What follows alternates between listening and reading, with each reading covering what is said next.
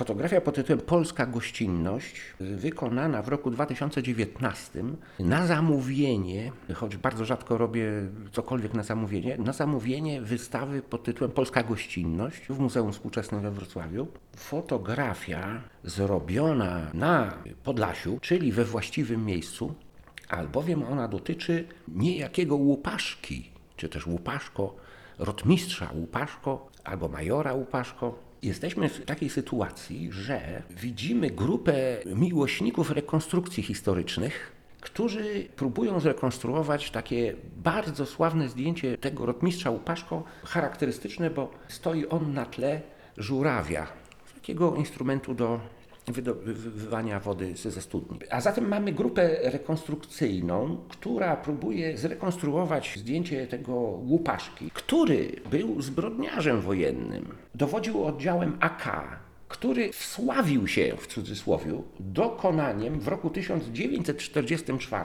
szeregu zbrodni wojennych, głównie w litewskiej wsi Dubinki, gdzie na jego rozkaz wymordowano ludność cywilną. 75% jego ofiar stanowiły kobiety i dzieci. Wydał rozkaz, żeby spalić tych wszystkich mieszkańców Białorusinów w stodole. Po wojnie nie zaprzestał swojej działalności, wobec czego w 1948 roku został aresztowany i skazany na śmierć. Wyrok wykonano w 1951 roku i na tym moglibyśmy właściwie poprzestać i o sprawie zapomnieć, gdyby nie to, że kilka lat temu po przejęciu władzy przez nacjonalistyczną prawicę Łupaszkę mianowano bohaterem narodowym, a jego haniebnym imieniem nazwano ulice, ronda i tak dalej w wielu polskich miastach i wystawiono pomniki. Jednak nie wszyscy podzielają opinię nacjonalistów na szczęście i na własne oczy widziałem w jakimś mieście, nie pamiętam już w jakim, że było rondo łupaszki, a ktoś tam dopisał dokładnie tym samym liternictwem rondo ofiar łupaszki. No dobrze, więc chodzi o tego łupaszkę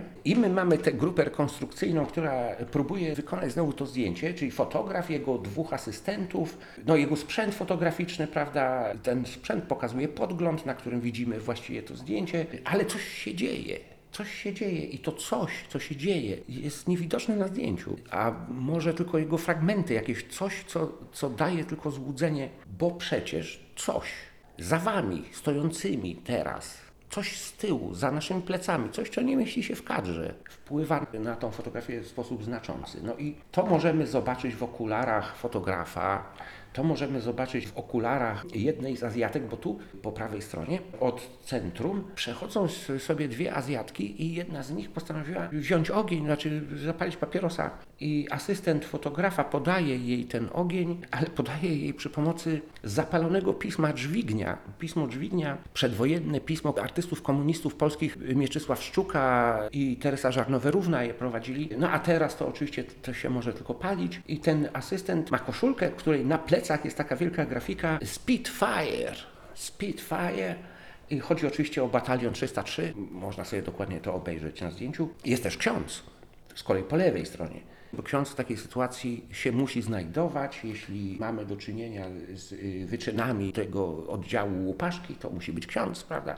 No i co oni zwykle wtedy robią? No y, to właśnie, co widać, ale czego nie powiem, bo sami się domyślcie, ale to widać, bo tam sobie pobrali pierzyny, tam lustro jakieś chyba im się spodobało, w tym lustrze odbija się to coś, co jest za naszymi plecami, tam butelki z wódką, są kiełbasa, i różne takie historie. No tam dalej po lewo to krowy, jak to na Podlasiu, a po prawej tłum gapiów, który się przygląda temu wszystkiemu. A ja celowo nie mówię o fotografii, jakby do tej pory nie mówiłem o nim, bo naczelną postacią w tym jest fotograf. Fotograf, który przyjmuje pozę Adama Mickiewicza z posągu, który nigdy nie został zrealizowany, a to jest posąg autorstwa Henryka Kuny, który wygrał konkurs w roku 1928, konkurs na pomnik Mickiewicza w Wilnie. Co prawda Henryk Kuna wygrał konkurs na ten pomnik w 1928 roku, ale przez całe lata nie mógł przystąpić do jego realizacji ze względu na protesty miejscowych nacjonalistów, twierdzących, że nie godzi się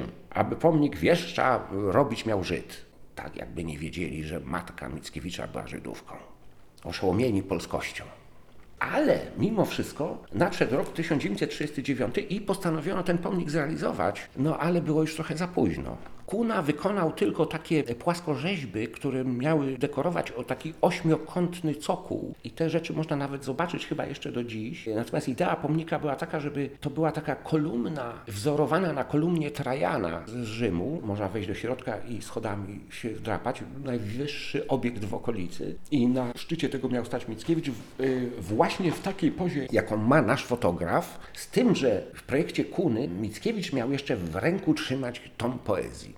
No tak. Mogę jeszcze dla jakiegoś przybliżenia przeczytać taką ekfrazę. Dla tych, co nie wiedzą, co jest ekfraza, to powiem, że to jest literacka wersja obrazu. Jest jakiś obraz i ktoś próbuje przy pomocy słów opisać ten obraz. To się nazywa ekfraza. Ekfrazę, którą napisał Łukasz Chodkowski, który występuje w roli tego fotografa wieszcza i który pisze tak. Kompozycji zdjęcia widać kolejną zagładę lub trwającą wciąż zagładę. Przeczucie nieuchronnie nadchodzącego i powtórzonego. Gesty rąk studziennego żurawia pomiędzy objawionymi faszystowskimi, ochronnymi. Napięcie w ciele rotmistrza Łupaszki zabijam i jestem dumny. Buta kościoła w figurze księdza, w tle obojętność gapiów. Turystki z Azji znają dym, który widzą, jest pamięcią ich przodków. Jedna patrzy na niego z ekscytacją, druga odpala ze spokojem i seksualnym napięciem papierosa od wojen Azji. Rechocący mężczyzna podający jej ogień